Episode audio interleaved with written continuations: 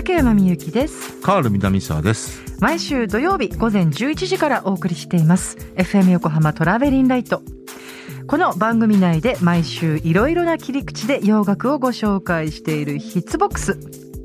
本日2022年2月19日の放送では歴史に残る名盤紹介。スーパーグループの大きな転機となった5枚目のアルバムシカゴのシカゴ5をピックアップしました。はい。えー、このオンオンエアねもう一度聴きたい、うん曲も合わせて聴きたいという方、ラジコのタイムフリーでぜひお聞きになってみてください。このエピソードの説明欄にリンクがあるのでそこから飛んでチェックしてみてくださいということで、はい、えー、で今日お送りしたのは、はい。シカゴ5ねアルバムから、えーダイアログパート1はい、えー、あー All is Well えサタデー・イン・ザ・パーク、えいやどれもという美し3曲ね。であのーシカゴって、えー一応今も現役バンドなのかな？今もやってんのかな？あのーまあピーター・セテラの歌声、えーが印象に残ってる人の方が多いのかな？ちょっとわかんないけど。はいはいはいはいたただね、結構ね、あの、セテラさんもそう、もちろんリードボーカル取ってますけど、はい。えーロバート・ラムも、はい。テリー・キャスも、ええ。あのそれぞれもリードボーカル取ってる曲がありますよね。あそうなんですね、うん。うんうん。だから、まあ、そこも強みではありますよね。テリーキャスターもずいぶん前に亡くなってる。テリー・キャス78、9年ですね。お亡くなりになったのは。じゃあ本当にもうずいうぶん、ん。そう、だシカゴ10、11あたりはいですね。うーんで、そこでね、はいあのー結構低迷期になっていくんですよ。テリー・キャスが亡くなってう。んああそうなんですか、うんまあ突発的な事故だったんでね。ああの、銃の発暴発ですね。うん。ー知らなかったそう。そうなんですよ。ただ、82年に大復活ですね。あのーうんビル・チャンプリンが加入して、うん。あのーまあ、要は AOR 色が強くなったと言われる、はははえーですね。で、デビッド・フォスターをプロデューサーとして迎えて、 Hard to Say I'm Sorry が、なんと、2曲目の全米ナンバーワン。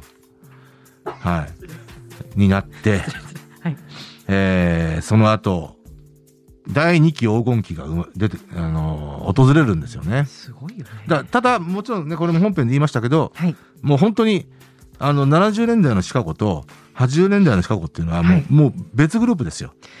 うんうん。だそれはまあいろんな要素が絡んでますよ。ははうん。だから、まあよよく言われるのは、例えばドゥービーブラザーズが、はいマイケル・マクドナルド加入以前と後は別グループだって言われるようなものですけどね。うん。うんうんうんうんで別にどっちが好きだ、どっちが嫌いだっていう話じゃないんですけど、うん、僕はでもは全70然年代の方が好きですけどね。私はごめん。い 畠山さんどうですか？や私はもう圧倒的に70、はい、70年代70年代。ああでもちょっとあいいを申し立ててる人もいますね。まあまあもちろんね。もちろんね。いろいろ、そりゃあの、好き嫌いデビッド・好き嫌いというか。フォスターの、あの、手腕っていうのがね、ええええ。あの、い遺憾なく発揮された80年代もね。ええええ。うん。で、実は80年代の方が、80年代の方が、ね、全米ナンバーワンソングを2曲出してるんで、まあそっちの方が黄金期と言われ言われるぐらいですよね。ハードトゥセ・アム・ソーリーとルック・アウェイっていうね、そこそこそこはい、曲をね。出してますだってほら80年代の曲方が馴染みが本当はあるっていうか、ただまあ、畠山さん的にはやっぱり80年代の方が、あの、要は世代ではあるじゃないですか。そうなんですよね。だからその70年代のこうアルバムとか聞いて、えうんあなんかうん。全然違うバンドみたいって思 思ったある、まあ、確かにね、ルック・アウェイとはい、長い夜を同時に聴かせて、うん、同じグループだって誰も思わないですよね。思わないですよね、ううん。んそうですね、う、ん。まあまあ、あの、そんなことで、な、まあ、シカゴ5に関しては、はい。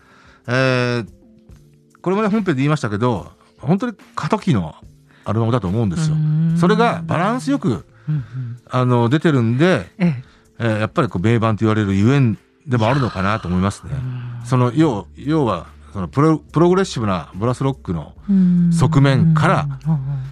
まあ、メロウな感じだとか、そのポップな感じだとか、もうありますうんよね、そういったものにこう移行していくはい。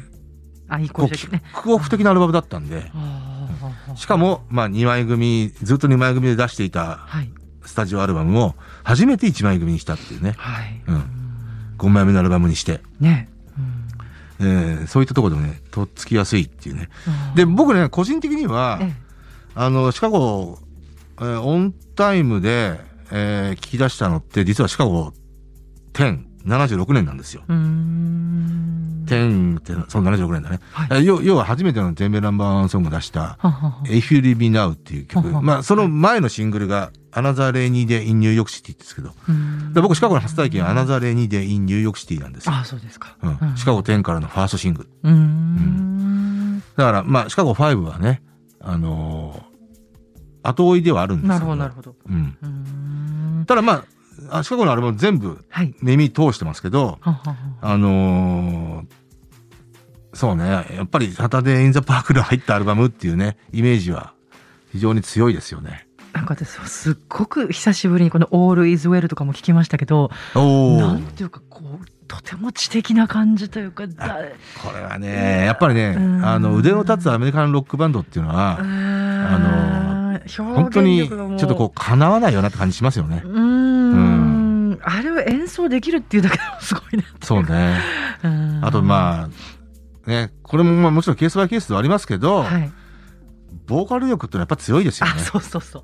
うん、そうなんだよね。そう。なんあアメリ特にアメリカのね、はい。まあまあまあ、ソウルシンガー系はもう当然としてもー、えー。まあ、こういったね、ロックバンド系だって、僕ね、ボーカル力の存在感っていうか、その強さっていうのはねやっぱり世界で一番じゃないかなと思思いますよ。あと英語の何か持つ力もあるような気もする。ああ、英語の持つ力わね。かんないけど、うん。まあ、そ世界で一番まあ、これはちょっと語弊があるかな。うん。まあまあまあね、うん。うん。まあ、そんなことをね、思わせてくれるシカゴなんですけど、そうねはい。でね、あの、ちょっとね、あのーエンディングでもちょっと触れたんですけど、はい。ガラッと話変えます。はい。はい。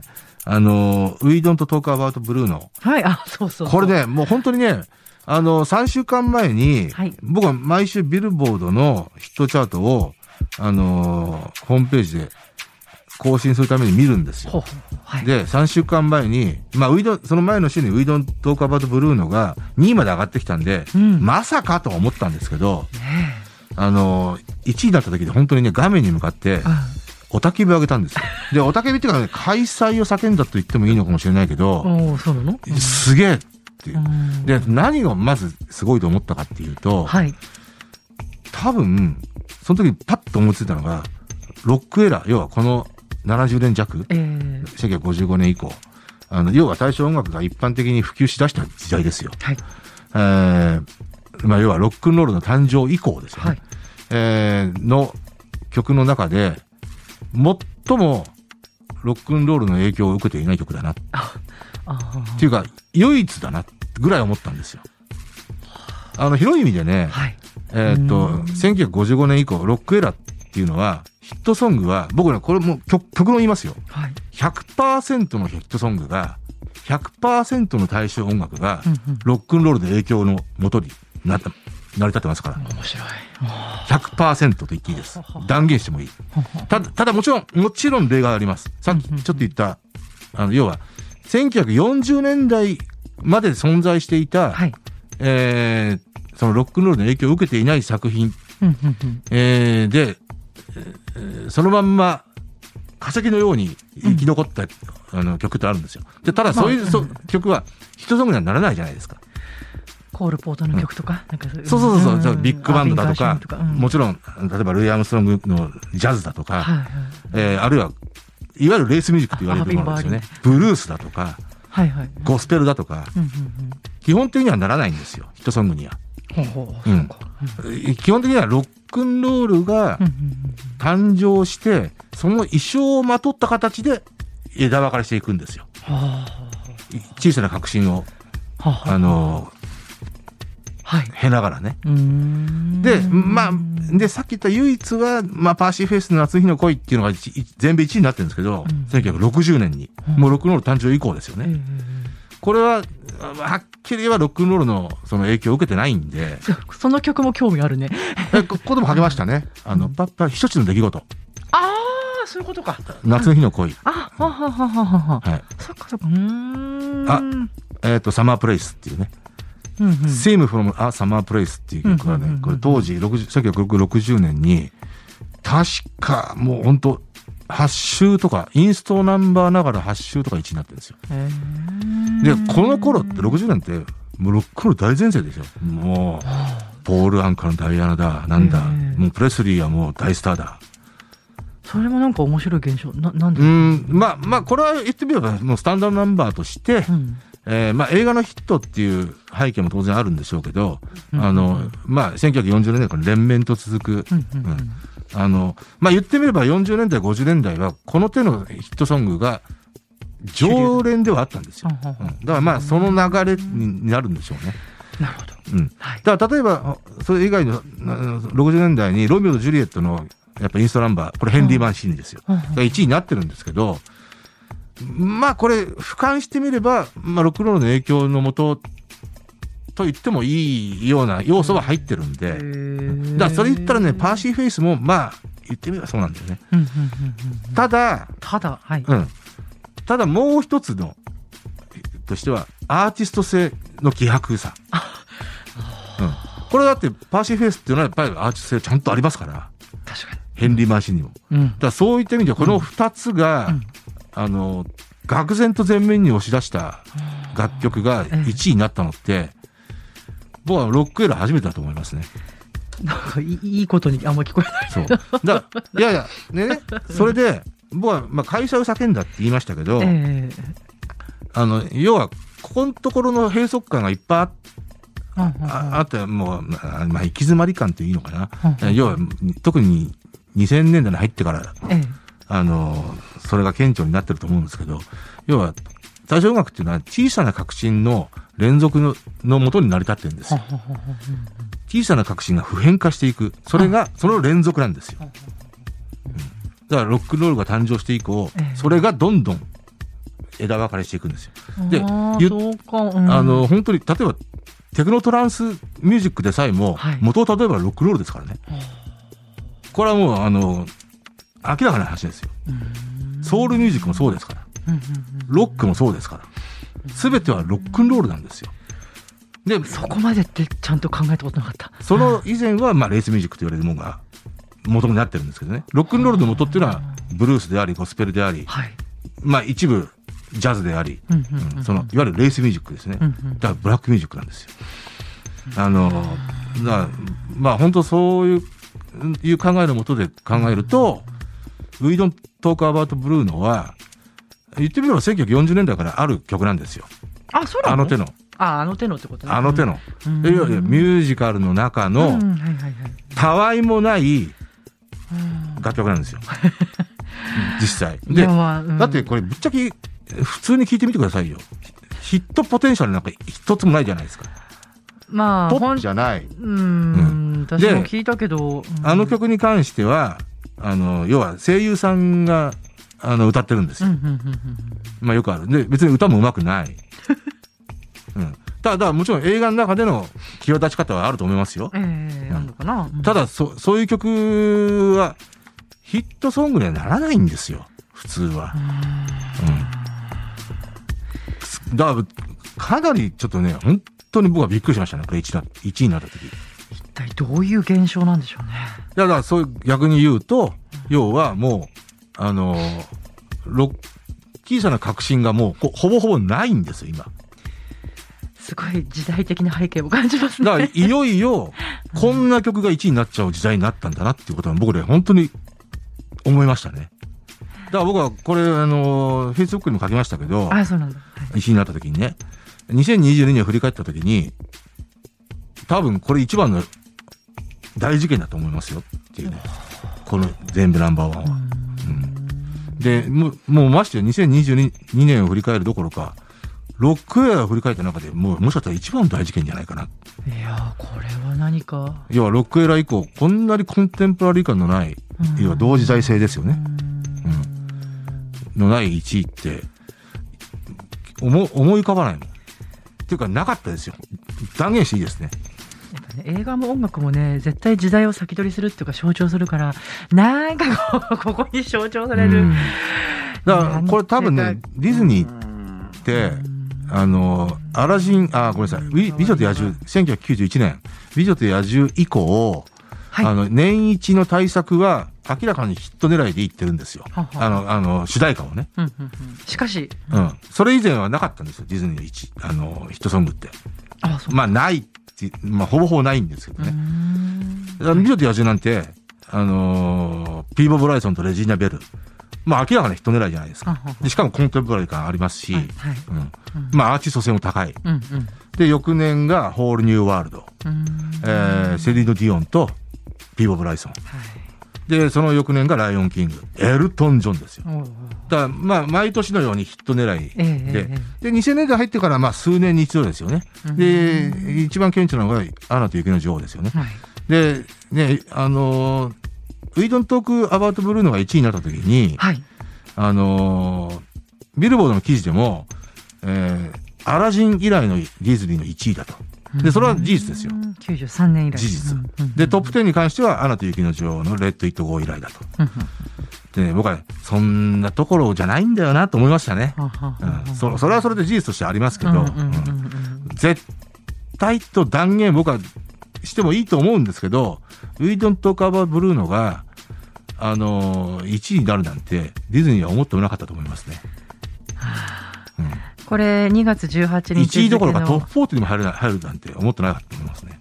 日経 MJ でねあのカカールさんがインタビューに答えてるんですけど、これもし戦略だったら本当にすごいって書いてあるけどまあそうではないだろうと、うん、でも戦略だとしたら、どういう戦略を打ったってやって、これを1位にさせるのってね、至難の技ですよ。いやー。だから、まあね、あの、たまたま、その映画のヒットっていうのと、ええ。ええー、プエルトリカンの人口比が今、最大マイノリティになってるっていう時代背景も、まあ、追い風になってますよね。あの、この映画って、うんうん。あの、エンカントっていうはい。現代なんですけど、うん。あいわゆるスペイン語なんですよ。で、スペイン語系のための映画なんですよ。あのそういえば歌詞のことわかんないね。うん。歌詞がめちゃくちゃいいのかもしれないしね。まあ多分ね、僕はもう映画見てないですからわかんないけどストーリーも知らないんですけど、あの、ブルーノっていう人がいて、その人についてお話ししちゃいけないんだろうね。うんうん。だから、ブルーノに対して話してませんよっていうね、そういうことなんなんだろうけど、うん。まあ、ちょっとね、本当ね、もうこれ1位になった時にね、もう、ちょっとね、ここの考察にはちょっと時間が必要だなっていうのが、確かに、この放送でも僕言ったんですけど、1週目の1位の時にね。はいはいまあ、未だに、まあ一応いろんな結論は出てますけど、ちょっともうちょっと時間が必要かなっていう気もする。うーんしかし3週連続1位ですよ。今現在まだ1位ですからね。うん。なんかね いやほらナンバーワンソングってさこれいろいろジャンル好き嫌いがあってもなんかわかる気がするっていう要素があると思うんですよね。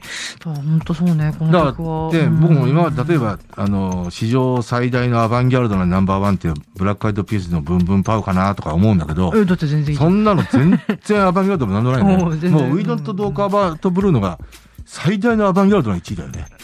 本当そういやそういう言い方もできるかもしれないね、そのぐらい思うそうですね。はい。ということで、ね。うんはいということで、はい。またちょっといろいろと気づいたら、はい。おね、お話ししたいと思いますけど。これね意外とね今後のなんか行く先にすごくこう、うん。実は影響する考察なんじゃないかなって気もしますね。すねそうですね。